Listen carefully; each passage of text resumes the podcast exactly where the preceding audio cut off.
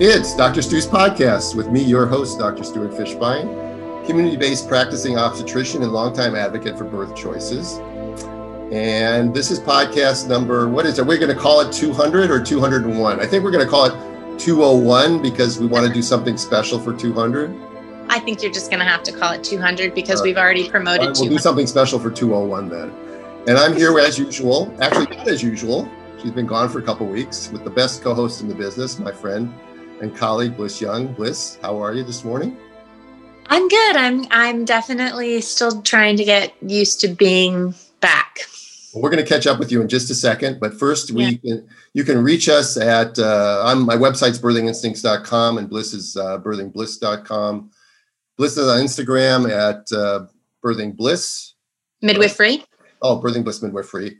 And you can reach her at bliss at birthingbliss.com. And I'm at Birthing Instincts on Instagram and Facebook. Well, Instagram takes you to Facebook. And I'm, you can reach me at Ask Dr. Stu. That's A S K D R S T U at uh, gmail.com.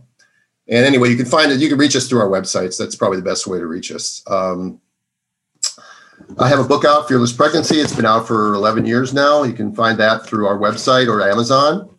And um, I've got three published papers out. You can find that through my website. Uh, so here we are. So Bliss, welcome back. Welcome, welcome, welcome. Thank you. Be careful with your papers because it makes noise on oh, your. Yeah, I'm right on top of my microphone. Thank you for telling me that. um, thank you. Have a small desk. Excellent. Okay, so I have been gone from my house for five and a half weeks. So my boys got COVID right after Christmas. Went to my brother's, which I think I did a podcast while I was there. Um, and then I was home for one night, and then we went to Hawaii for two. And then I got home and turned on my phone and found out that one of my very dearest friends' husband died very suddenly. Um, and so I've been at her house. And the other day I came home and then I had a birth. and I came home from the postpartum visit and I was driving up the 405 and I literally, Stu, I'm not joking. I had to like remember where I lived. Like I was like, wait a minute, where's my home?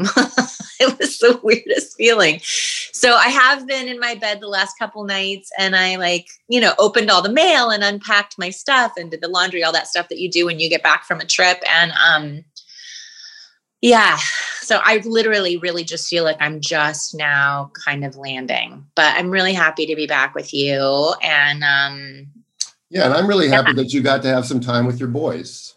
It was really great. It yeah, was saw, really, really great. pictures. You did a lot of stuff. The only thing you said you didn't get in was some deep sea fishing or something like that. We didn't get to fish and we didn't get to go and do like the sunrise at the top of the um, volcano because they want to they want to charge you $200 a person for pretty much any excursion that you do. And so we would be paying for them to drive us up for that for 600 bucks. I was like, I can drive myself up, but I couldn't get um, an appointment. So we had to give that up. Well, you, had you have to have an appointment to go up there? You have to have an appointment. Wow. And originally, someone told us that the best thing to do is go up there and then you get to ride bikes down the volcano, which I thought would be really cool for the boys, but they're not doing that because of COVID. Well, because bike, um, bike riding is bike riding is dangerous. Maybe because there's not enough people, there's not enough tourism happening right now. So, some, but we got to do, we got to do a bunch of stuff, and uh, we had a really lovely time, and it was beautiful, and we were right on the ocean.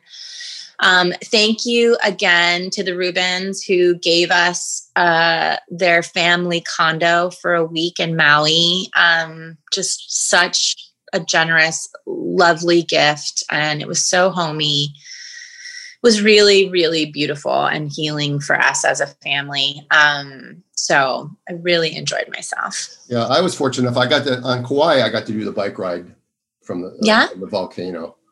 That sounds um, fun. It was great because it's like 20 miles and it's all downhill. So you, yeah, exactly. so that's exactly. perfect. Perfect bike ride for a guy with bad knees. So it was, it was great. Yeah.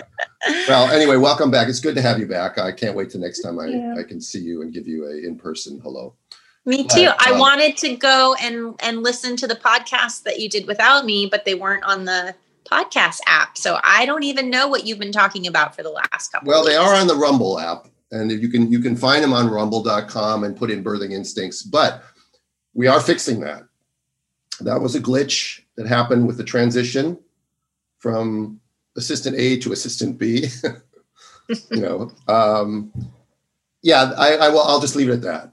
So yeah. some things fell through the cracks when people retire or they leave. They sometimes retire and leave long before they actually retired and left. So yeah. uh, we'll just leave it there. But um, we're fixing that.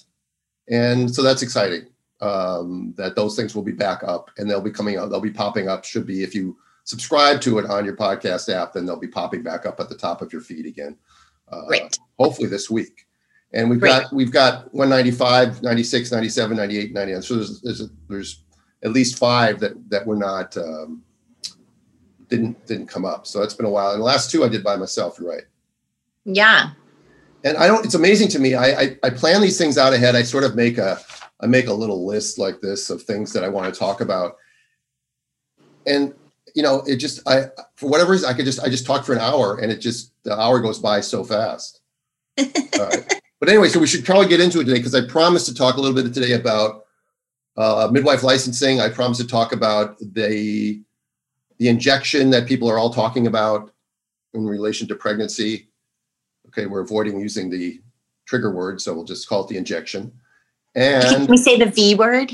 You can say the V word, right? You can say the V word. There's a lot of V words in our in our profession, though. I can say vagina, though, no problem. And vulva. And vulva. the other V word we won't say. Yeah. Okay.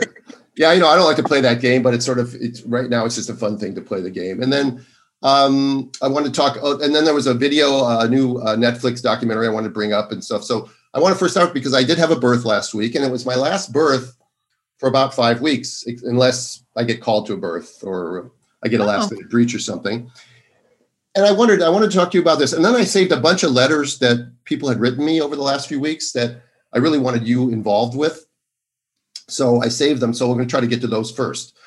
But I want to talk about this birth real quick because I wanted to know as a midwife, I, you know, I, I was at birth with Beth and woman was doing beautifully. It was a beautiful, she was laboring, first baby, laboring, head down in the tub, got to where she, she no exams, no nothing.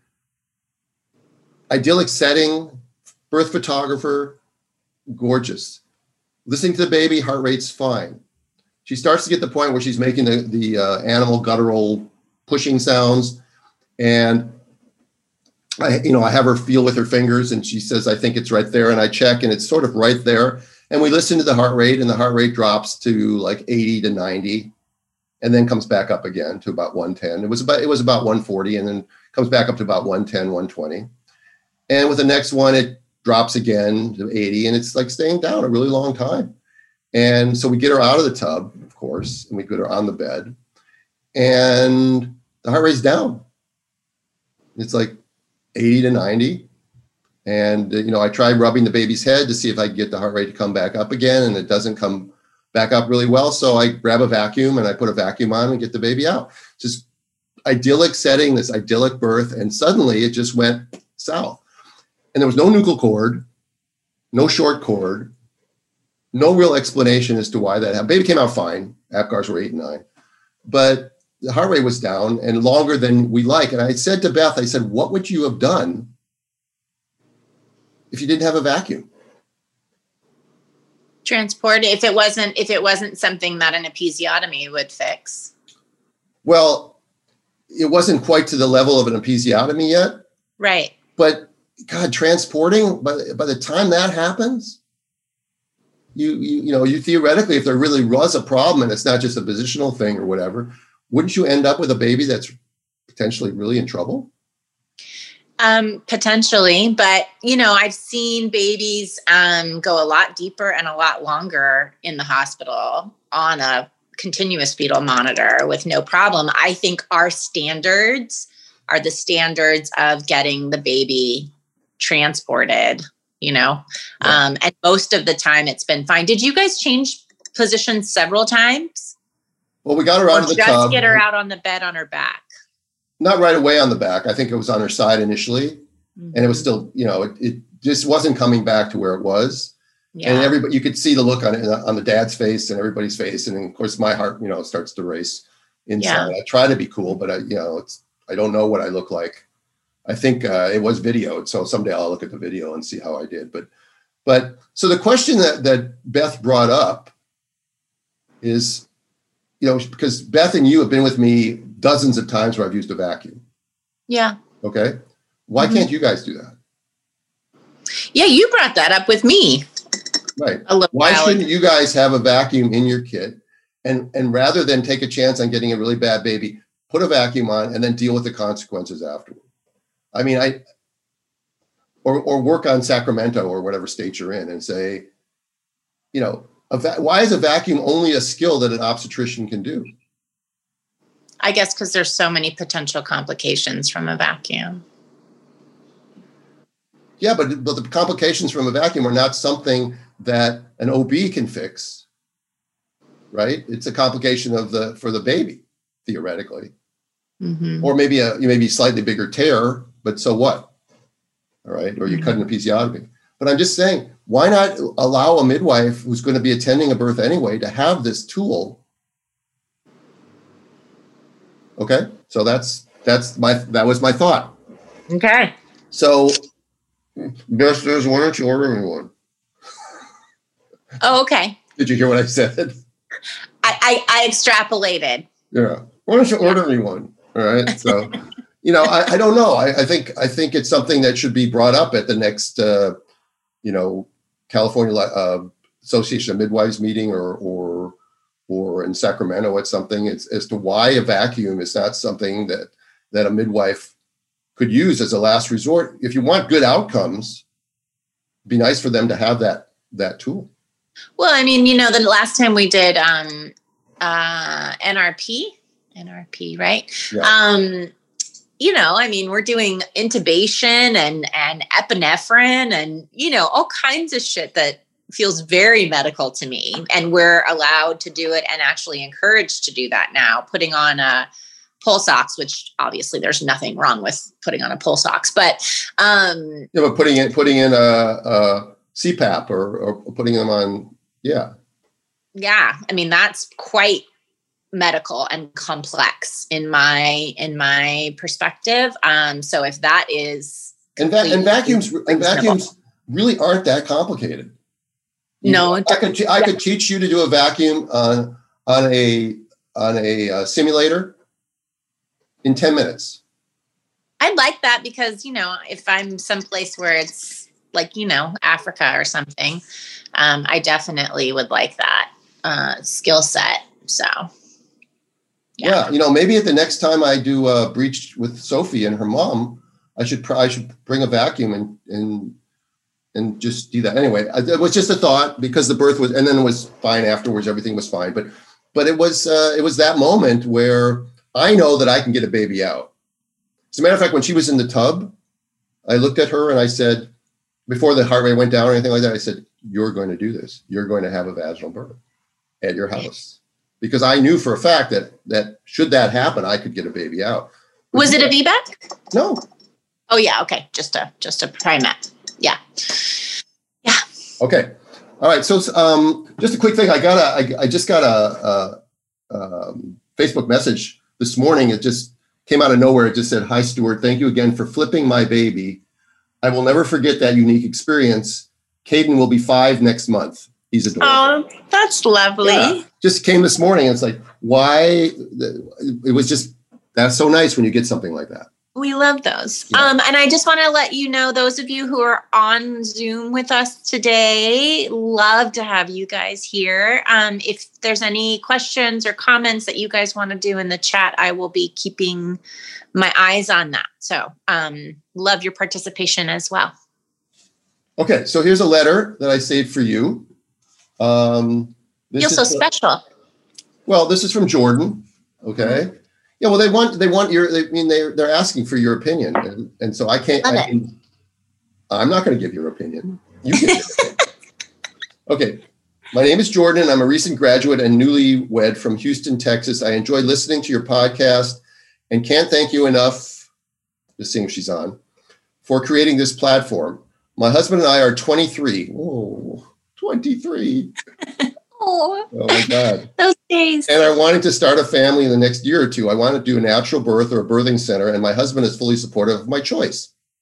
I just discovered that my blood type is O negative and my husband is A positive. I was reading that this is one of the combinations that is non that is incompatible. And that the RhoGAM shot is used in these cases to prevent the mother from making antibodies. I know it is not a big deal with first pregnancies, but it could be in the second or third from what I have read. That's really smart. We plan on having three kids. With you having experience being an OB in the hospital, how do you think this might go? They might go about my situation. What questions should I ask? Would they try to rule me out as a high risk pregnancy in my later births? I also want to know what approach Bliss would take as a midwife. Okay, let me give some facts here, first of all. 15% of the population is Rh negative, so 85% are not. Um, in the RhoGAM era, Rh sensitization occurs in less than one in a thousand births. It used to be before the RhoGAM era, it used to be 10 to 20% of babies would be Rh sensitized in a, in a pregnancy. So there is this mixing of blood that goes on. I didn't know Uh, that. statistic. That's interesting. Yeah, I just uh, these things stimulate me to go do some research. Mm-hmm. Um, but only 17% of, I don't know how they know this number, only 17% of Rh negative women who are exposed to Rh positive blood will develop antibodies to it. So not every time that there's a maternal fetal bleed uh, will will you develop antibodies to it. But they give RhoGAM. RhoGAM began in 1968 is when the first they first began using it. Postpartum, though, right? It was only given after the baby was born. Then, God, that I don't remember. yeah? I think I think that the 28 week one is more modern. That's a more modern advancement, like that that we started to do that. But anyways, keep going. Well, here's what I wrote to her. I said, thanks for asking this question, and we'll bring it up on a future podcast. Just today.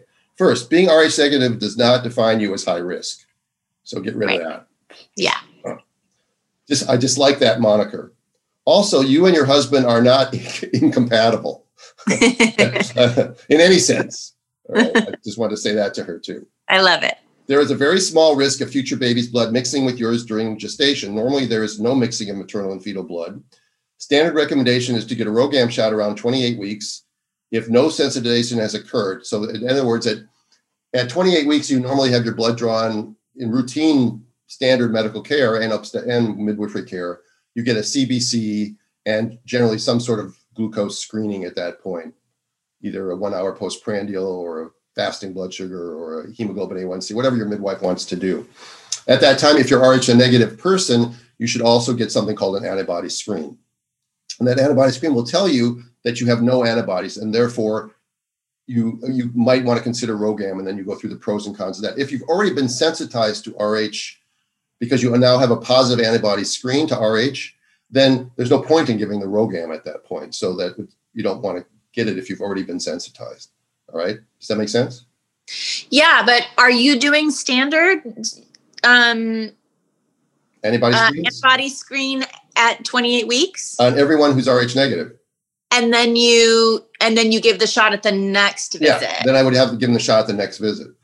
That's not how I've been doing it, but okay. Yeah. I mean, it, it, it, it's rare. I don't think I've found many people, but it's just a common sense thing to me. To if they've already been sensitized, then you need to observe them a little more closely. But if you give them the RhoGAM, then and don't check to see if they're sensitized, you will never know if they were because if you check an antibody screen within about eight weeks of giving a RhoGAM shot, it's going to be positive because you Yeah. Yeah, yeah. Yeah. Okay. Um, if no sensitization has occurred, which can be checked by a blood test a few days before, or you could have them come in and have their labs done like three days before their prenatal appointment. And then Yeah. have the results when they come in for their prenatal appointment and get the shot. That would probably make more sense too. Mhm. Um, there is very little risk from this shot, and must most women accept it. But whether or not you do is a personal choice based on inform, true informed consent. In the midwifery world, we give you the best info we can and let you decide. In the hospital world, they will strongly recommend the shot. After baby is born, they will check its blood type. And if baby is Rh positive, they will offer you a second shot. Again, this is a common thing with parents having different Rh factors, and it is not high risk unless you become sensitized, which is very rare in our time. Okay, and it is, as she said in her letter, it is significantly more risky um, if you've been sensitized for the subsequent babies, not for the first baby. The first baby might have mildly excessive jaundice, but second, third babies could actually get what's called hemolytic disease of the newborn. Yes. So, um, what, so do midwives, if, what do midwives do? How do they do it? Yeah, pretty much the same. I, I, I was just taught that you give the shot at 28 weeks if if you know informed consent if they want it um, and you do the antibody screen at the beginning of pregnancy but i think it's it's simple enough to just shift that around um, the other thing uh, i'm wondering from your perspective is if someone did let's say someone did get sensitized in their first pregnancy and they come in and they do that antibody screen um, and it's positive. At 20, around 28 weeks, you mean? No, no, no. Oh. A brand new pregnancy. So they oh. got it, they got sensitized in their first pregnancy. They come to you for a home birth. You do the normal screen and they have antibodies. So it comes back positive.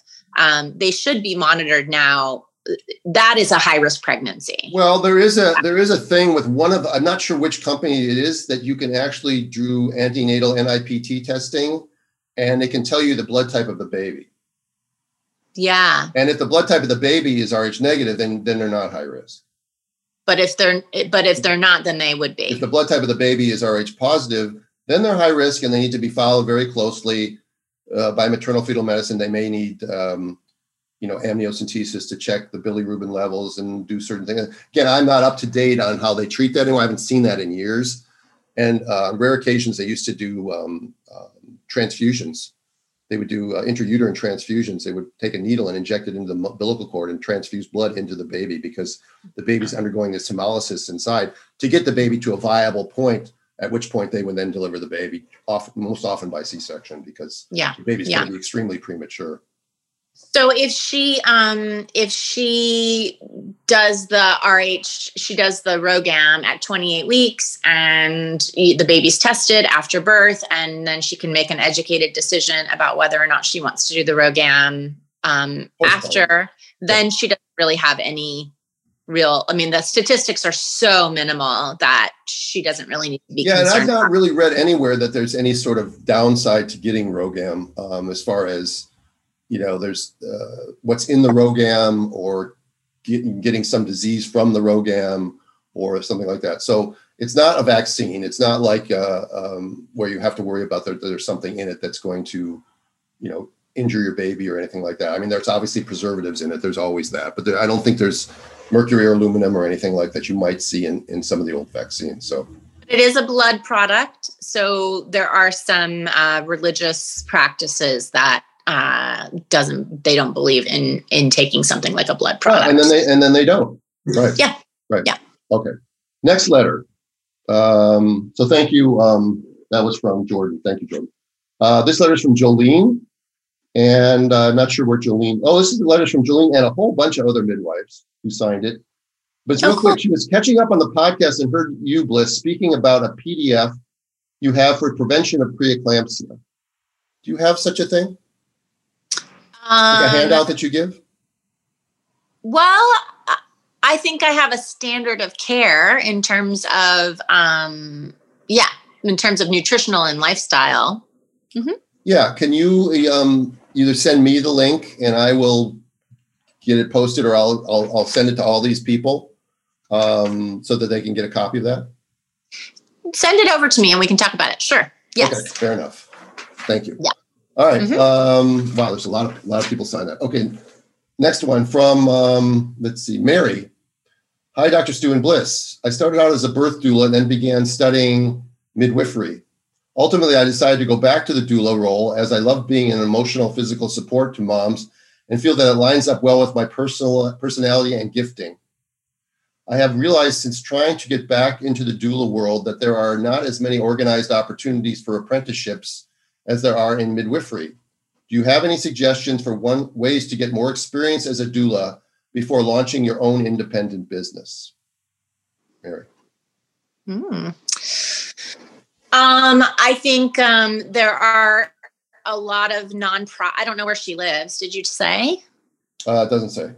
Yeah, there are a lot of nonprofits, at least here in Los Angeles, that um, people can get access to free doulas. Um, some of them are things like in um, women who are incarcerated. Um, some some are for minorities, um, uh, young women. So there are a lot of opportunities to to give your service away. And I think that if you have the ability to be able to do that, you can get a lot of experience. Also, I do know that some of the more um, experienced doulas sometimes do uh, have apprenticeships because they um, have a lot of knowledge, but they're they're tired. so they could use a young doula to do some of the more physical work um, and maybe go earlier or stay longer, and then they can train them. So I would say if there are doulas in your commu- uh, community that have been practicing for a long time, I would approach them individually and just say, "Hey, I'm new. I would love to support you and learn from you. Um, are you open to this?" Um, but it's gonna, you know, apprenticeships is a lot of hard work and hours without any pay. And so I think you just have to kind of set your mind up for that and then approach people. Yeah. Sounds like being a um, um, midwife student as well. A lot of hours and no pay. A lot of hours. right. Yeah. Uh, yeah, I don't have anything to add to that, Mary, because I don't know enough about the doula world and how people get their training. I know that they go to, they have doula schools or whatever that you have. I know that we have one here. Bini Birth has one, I think, but yeah. but um, I don't know how you get experience other than than volunteering to do stuff like you said and reaching out to people or or putting it out there that people who weren't going to have a doula and you offer to you know through midwives or whatever else patients who can't afford a doula you contact the midwives in your community and say listen if they want a doula i'm willing to do it for free to get the experience and then that's yeah. one way you could do it Okay. Yeah. Great. Okay, so this was a big topic that came up about three weeks ago that you weren't, you know, since you weren't around, but it's about to be licensed or not be licensed as a midwife. So. I got I got a whole bunch of stuff I want to go through, but I chime in as we go through this with your with your thoughts because it's really something that I I I, I struggle with because you know how I feel about being licensed by the state. It's like I don't like I told my, I told my kids all that long time ago not to ever, if they could get a job that they love where they're not licensed by somebody to do it, that would be the best thing possible because when you're licensed by the state, they have this thumb on the scale and they can tell you exactly what to do and they can charge you to do it and all that sort of thing. So, um, the discussion about whether or not midwives are choosing to be licensed so that they can best serve their clients' needs rather clients' needs rather than adhering to state guidelines I thought both of your perspectives on this could be interesting to hear. It's something I struggle with personally as a but as a doula I'm not regulated by a governing body and that makes it easy for me to serve my client fully and not have to worry about someone else impacting my abilities to help them achieve their birth goals. And these are from two two lovely people Jackie and Adelaide in Australia. And, and this is what they write to me. They write, we could write a book, but here you are. We have lived in both a regulated and non regulated state. So here are the pros and cons we see with detail. In a non regulated state, there is more freedom for the midwife to practice how they feel they need to, as well as providing mom's care that is all but unrestricted. Those women that are VBACs or geriatric or that do not fit the perfect home birth candidate can still be served. The cons are here are that basic standards are often not met by midwives, and it can potentially be more dangerous for moms. We saw poor outcomes in some instances and even losses. In addition, the ability to get and carry some meds and equipment is almost impossible. In a regulated state, you get to carry those items, at least to a degree, based on the state, and there is consumer knowledge of what they are getting from a midwife. The cons here are that a lot more women are risked out and have no choice in their care. Further, licensure is hit or miss from one state to the next with no standardization. And this causes confusion between midwives, consumers, and collaborative care. To sum it up, the pros of regulation are predominantly more consumer and collaborative understanding of basic standards, better overall outcomes for clients as there are fewer women in the available pool to have a home birth.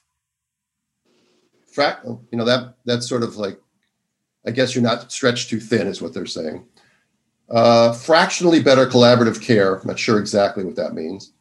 More meds and equipment and slightly better reimbursement for midwives. The cons are predominantly women have fewer options as the restrictions are much greater. Licensing regulations are randomly applied across the country, and thus there's a ton of confusion.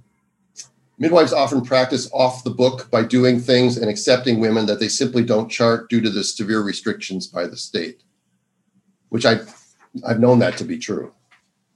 That yeah i wasn't here. If they get transferred to the hospital for in labor you were trying a un uh, what do you call it a free birth? Yeah. Uh, unassisted. Unassisted birth right. Um, so boy let's see um, here's another person that says cons of midwife licensing include minimum education regulated by medical board. Um, minimum education means uh, the bare minimum. I mean, you have to have this at least some education. It sounded funny when it came out of my mouth. Arizona used to have the same person in charge of midwife licensing. I'm not sure what that means. Oh, and hearing aid specialists. So the same person that did hearing aids did license. oh wow. Um, that, only, that totally makes sense. It's only affordable to those that can afford a license only yeah. available. Limits options for women and families by shrinking the box that allows them to birth with a licensed midwife. Also, eradication of other kinds of midwives, many of which have more experience because they haven't been inhibited by regulations. Licensing is in, in general isn't inherently about safety or standard. And I'd like to say that, oh, hang on a second. I'd like to say that, sorry, sorry, Bree, sorry, pinwheel art. Um, I'd like to say that that's absolutely true. Licensing is never they'll they'll always use the safety canard, but it isn't about safety. Um, it's not. It's about collecting fees. All right. Um, the market will take care of itself. Licensing hairdressers. Somebody can't cut hair properly, they're not going to have a lot of clients after a while. So, but no, we have to license hairdressers. Pros could include another available option for people that wanted a minimum standard of education, possible greater service to mainstream women, easier access to testing options, medications, and medical collaboration. That's probably true. What do you think, Liz? Oh my God, such a big topic. Oh, um, I got a lot more. uh, it's interesting though because um, uh, shoot, who's the woman that you went to see in Sedona? What's their podcast? Indie Birth. Uh, hmm? Indie Birth. Indie Birth, yeah. They just did uh, a podcast. I didn't finish listening to it, but they were talking about this exact same subject, and it's so funny. Yeah, Sometimes. I think some of that was actually from Maryn. Yeah. So, um, so I gave birth the first time um, to my eldest uh, pre licensure here in California. So I have been around and aware of what it looked like before licensure and after. And um, one of my business partners for the sanctuary, when we first started, Connie Rock, also practiced prior to getting licensed and then after. So um, I know that the women who tried to push forward to get licensure really believed that it would help midwives um, not have to fear for being put in jail, um, would hopefully be more respected and um, be able to transport without fear. And um, I think some of that has been accomplished. Um,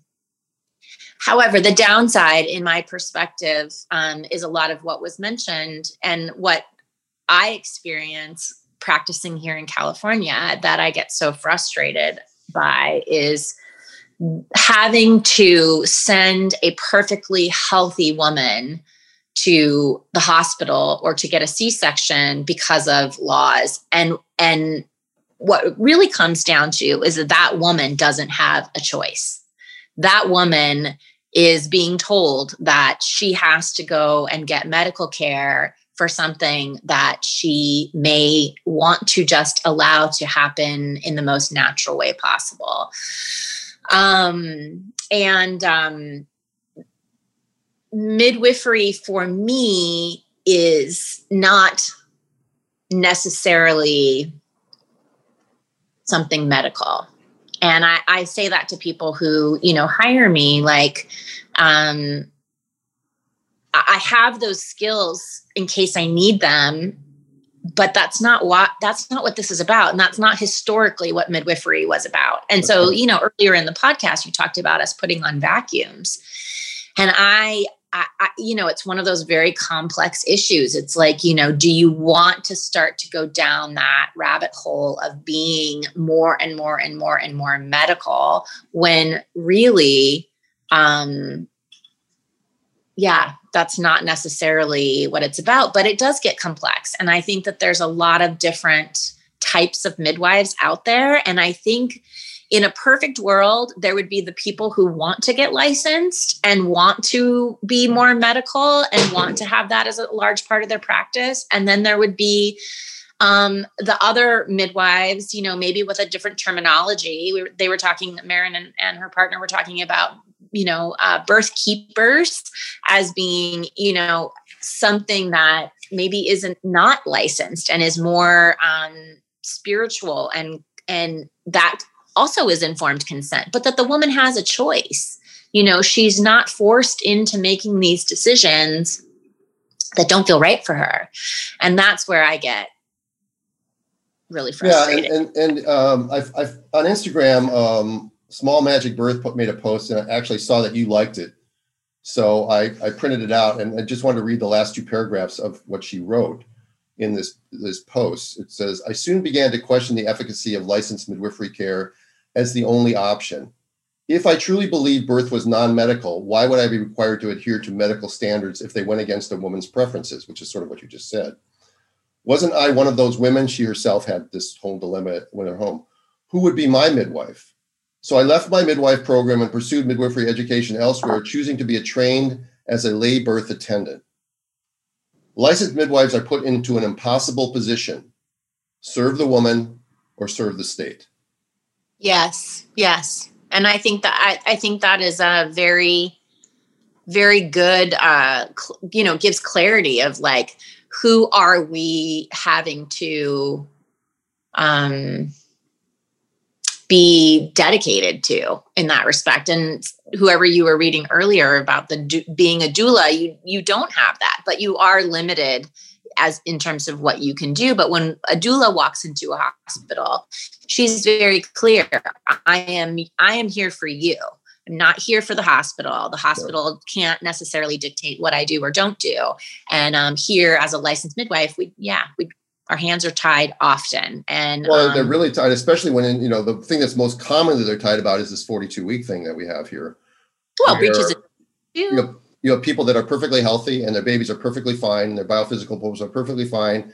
And then you say, if you're not in labor by tonight, I have to abandon you. I mean, yeah. technically not. I mean, I can't take care of you anymore. I won't abandon you, but I'm, so it's sort of like you have to go find a stranger to deliver your baby now. And, and you're forced, or you're forced to stay home and not have anybody. Is that safer?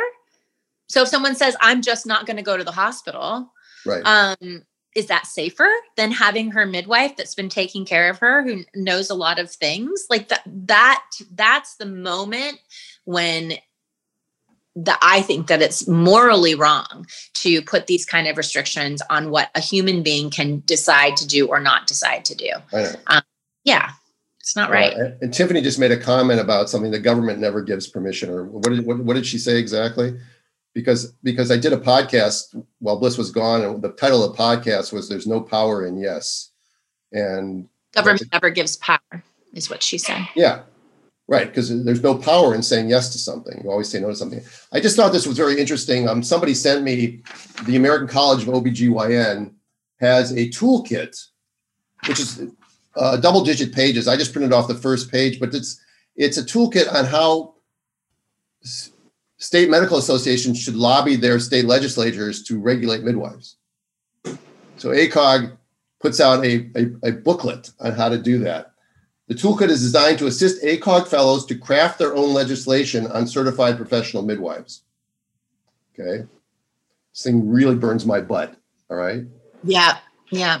This is the idea that midwives are a lesser subset of obstetricians and that obstetricians have a duty to regulate midwives because they're the only ones that can that care about the safety of the women in their state.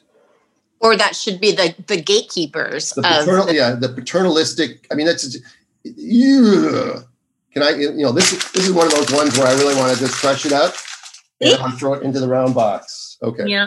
All right we've got to move on so i wanted to talk a little bit real quickly um, there's a new there's a netflix series out i don't know if it's new or not but it's called the surgeon's cut and i think there's only four episodes and it's on netflix called the surgeon's cut and i would highly recommend birth workers watch episode number one. It's on a maternal fetal medicine specialist, specialist named Kypros Nicolaides.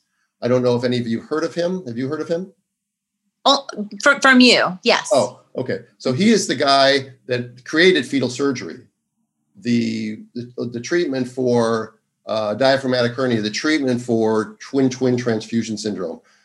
It's it's a it's just I don't know. I was mesmerized by the documentary and about the fact that he is a you know he talks about conformity being the, the word of the day and that he himself is a nonconformist mm. and he says and he's been battered and ridiculed by many many people in his profession for being this guy that's out doing these things that other people say it's too dangerous blah but he's saving lives and he's creating things and maybe they don't like his ego maybe who cares who cares he's done great things and you know nonconformity, there's there's actually I look at it as a badge of honor. You have it, Bliss. I know that I have it. Okay. And so I feel really good when I watch this thing about him and the way he talks. So I would highly recommend it. And I, I, I sent the I, I, sent the Netflix thing to my friend. Oh, did you did you want to say something? Yeah, I was going to say like if you really think about it, how can we ever innovate if we don't have some form of nonconformity. If everybody's just conforming, there's no creation or innovation. You have to think outside of the box to create something new. Yeah, but you don't always have to beat up the person that thinks outside of the box. But yes, right. that's, that's what happens yeah. almost all the time. Thanks for the thumbs up there, Bethany. I like that. Uh, things pop up on my screen. Um, so I, I shared this with my colleague, who's a maternal fetal medicine specialist, and I won't keep I won't say her name. Um, and she knows him. And she said yes yes he's he's amazing. He's great and stuff like that.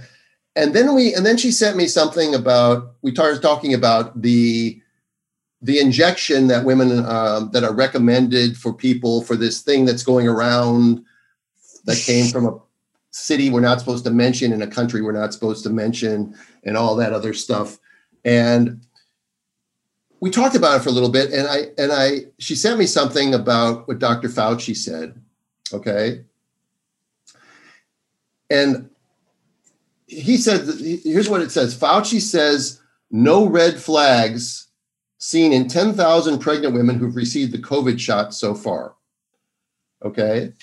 So, so I asked her, do you believe everything that Fauci says? And she says, yes, I think he's done great work and he, I believe everything that he says, and I believe it's perfectly safe. And I recommend, I shouldn't say perfectly safe, but I believe it's safe and I would recommend that pregnant women get it. Okay. And my feeling is this how is it that two people who are both smart and sane, as I consider myself to be, and I consider Dr. my friend to be, share hear the same facts and hold completely opposite, diametrically opposed opinions on that. And we conclude with such conviction that our opinions are right and the other person's opinions are wrong. And yet it's the same set of facts. And I don't know that we have the same set of facts because I don't know what else she reads. Right. All right. But there is a lot of data out there about about the vaccine not necessarily being something that is useful in pregnant women and i want to i want to spend the most of the rest of the time talking about this uh, not only just pregnant women but women of reproductive age who are planning to have babies all right. So and breastfeeding. What's that? And breastfeeding. Um, you know, I didn't really look into that. Okay. I didn't look into that. Okay. Right. But it, it, it, it's going to, breastfeeding women are going to fall into the same category of people who probably do not need to have this shot for any reason because the risk category that they're in is so freaking low. All right. People in that age group, under 30, who, who, who catch COVID have a 99.997% chance of not dying. I don't even know what that is. It's three per million or something like that. Mm-hmm. Some really re- ridiculous number. So, but the Center for Disease Control has advised that pregnant women should consult their healthcare provider on whether or not to get vaccinated against COVID 19. So, their healthcare provider is going to be a obstetrician. So, obstetricians turn to ACOG for their you know guidelines okay and acog th- says that the vaccine is safe and should be given to pregnant women this is the american college of OBGYN. OBGYN. these are the, the the the leaders of the obstetrical profession in my country by the way they do differ from like the royal college which is more much more hesitant even the world health organization has struck a more cautious tone Yes. Only pregnant women who are at high risk of being exposed to COVID 19 should get vaccinated. And I'm not even sure that's the case. I mean, if you're a healthcare worker and you're pregnant, should you be vaccinated? When, because here's here's the here's where the real issue comes. Okay, what is the risk of getting COVID to you as a pregnant woman? I'll talk about um, fertility in, in a bit, but for you as a pregnant woman and the vertical transmission to your baby versus the risk of the vaccine itself. And how do we know what the risk of the vaccine itself is? Right. How do they normally know that? How do we know about vaccines and risk? Studies. Are there any? No. No. There are no studies. There are no studies on on no vaccine has ever been put to market without animal studies. This vaccine, from what I can what I've read, has not been tested in animals and certainly not tested in pregnant primates or foxes or whatever they use to look at that. All right. To see if there's effects on the fetus or on the placenta or on the, you know, I don't know about breastfeeding, but on, on, on the mother whatsoever. There's no testing whatsoever. Yet the American College of OBGYN, just like other vaccines, whoops, I said it, um, doesn't doesn't hesitate to say women should get it. Who are these people? They're supposed to be scientific, and there's and, and people who who are hesitant about it are are anti-vax or anti-science. Are they out of their mind? Okay. So let's look at a little bit of data here. All right. There are anecdotal reports of women uh, who get the vaccine who within a day or two have had a stillbirth. Okay. Now, could it be coincidence? Of course, it could be coincidence. That happens anyway. But you have to wonder when that happens. And there's a VAERS report. I, ha- I have a copy of a VAERS report off of the vaccine injury. Uh, let's see, it's called the Vaccine Adverse Event Reporting System, is VAERS. Okay. Uh-huh. And this is a 28 week uh, um, woman. Basically, I was 28 weeks and five days when I received the first dose of the vaccine. Two days later, I noticed decreased fetal movement. Uh, the baby was not found to have a heartbeat on the third day after the vaccine. Right. So the only issue they found was a velamentous cord insertion, which had been being followed, and there was no hemorrhage or anything like that. So does that happen? Yes, it happens. But to say that that it's it's it's safe when it's never been tested and you're going to give it to women is is and then, and then and my friend who's the maternal fetal medicine specialist is all on board with this what data do i mean where, how am i looking at things so differently and seeing it so differently all right i mean i've i've, I've dived deep into this thing and there was there was a va- attempt to make a vaccine for another covid virus back in 2002 it was called sars-cov-1 okay and it took in four or five years later, they came out with a vaccine. Well, they didn't come out with a vaccine. It never got released because it didn't pass safety testing. All right. Now, this is a different type of vaccine they're doing now. This is an mRNA vaccine, which may be worse. But they found that the, the initial SARS CoV vaccine affected the syncytial trophoblast of the placenta. All right. And, and, it, and it caused miscarriages in experimental animals. Part of the reason it was never, it never came forward. Now, when you get a vaccine, normally you get attenuated live virus and your body eventually makes antibodies to it, and then the vaccine sort of breaks it down, and the virus is no longer inside of you. With these mRNA vaccines, they're you're constantly being your your DNA, your I think it's your transfer RNA or something is is coded to make a non-lethal um, uh, form of the of the virus, so that your body then bat, uh, battles it. But I think it's an ongoing thing. Now, I may be wrong on this, but I again I've looked at multiple sources. And so, if your body is constantly making a little bit of this non lethal virus, is this going to affect your placenta? And is it going to affect when you're not even pregnant, giving it to 20 year old women who have a 99.997% chance of not dying from this disease? Okay. Giving it to pregnant women, I mean, non pregnant women who someday may try to get pregnant and then when the fetus is developing its its placenta and it's implanting in the uterine wall is there going to be a problem with fertility? Are there going to be a higher rate of miscarriages?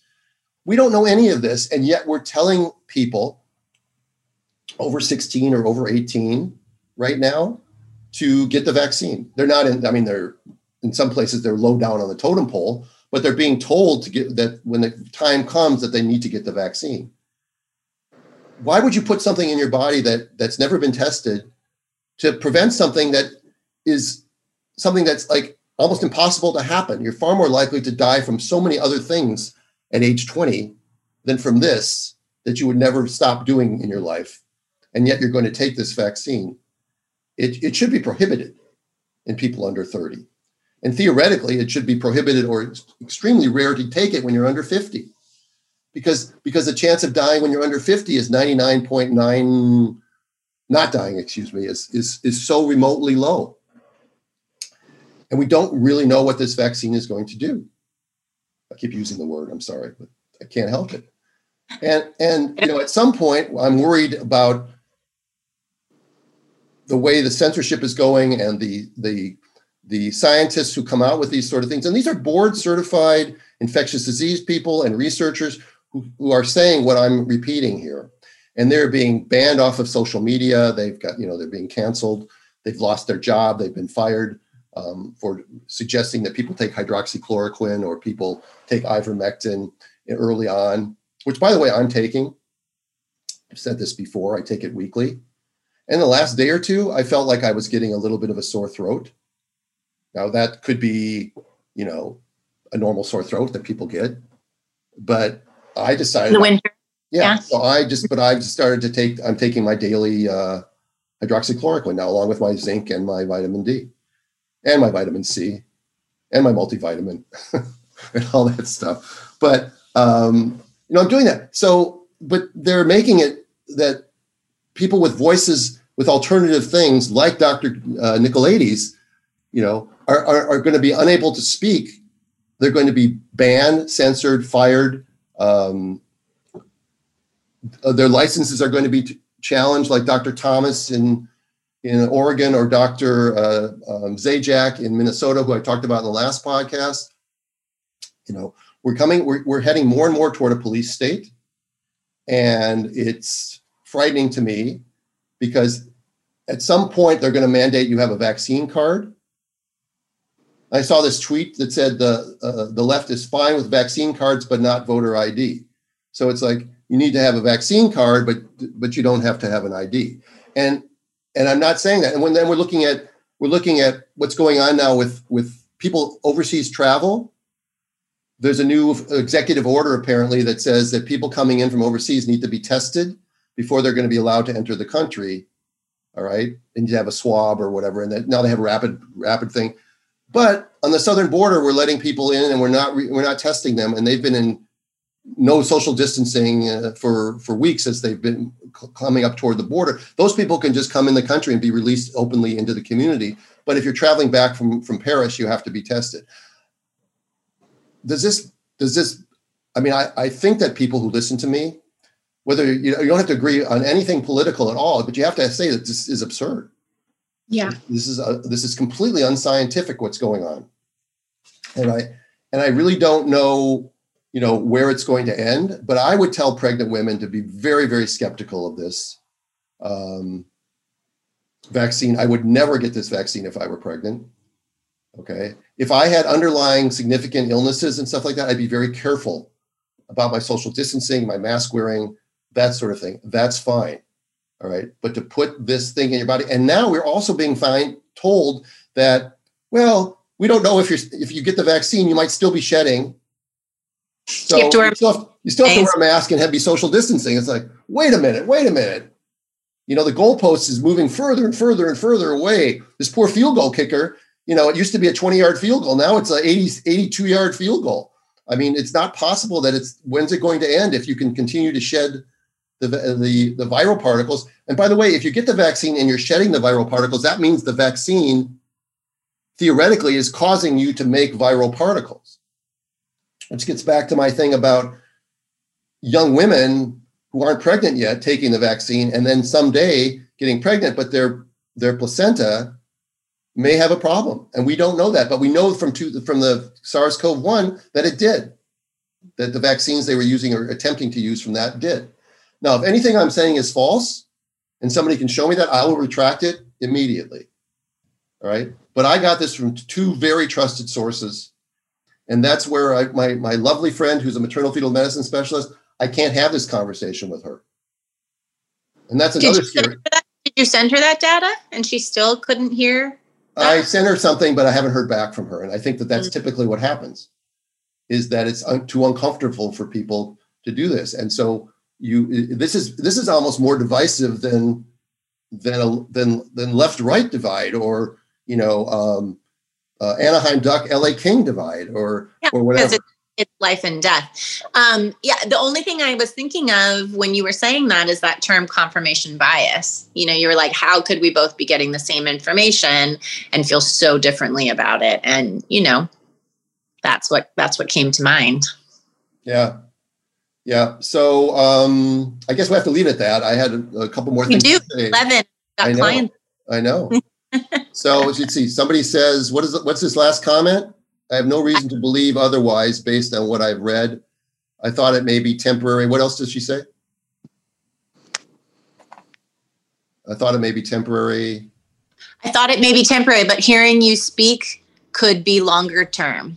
Which? Oh, you mean as far as what lockdowns or? About. Oh, yeah. Oh, I mean, uh, uh, as far as the transmitting of the viral particles and stuff. Yeah. I don't know. I don't think any. No one knows. It's a new technology and it's a new thing. Okay, so again, I guess we have to sign off. Bliss, it's really good to have you back. Love you. I got to spend two hours with you this morning, so I feel really, really lucky. Yeah. Right. Yeah. Some great things are happening to the podcast. It's going to be fun. Yeah, we got some great things. Uh, yeah, we got some things. We'll be we'll be talking about it. Uh, we're going to try to do something special for next week's podcast, which would, would have been 200, but it's 201. and uh-huh. uh, yeah, we're going to do some rebranding and some other stuff. So we'll we'll keep you posted. Again, this has been Dr. Stu's podcast, episode number 200. Um, you, you know how to reach us. I'm not even going to go through it again. It's going to be back up on your podcast app. So follow us there. You can follow us on Instagram or Facebook at our Instagram posts. DrStu'sPodcast.com has it as well.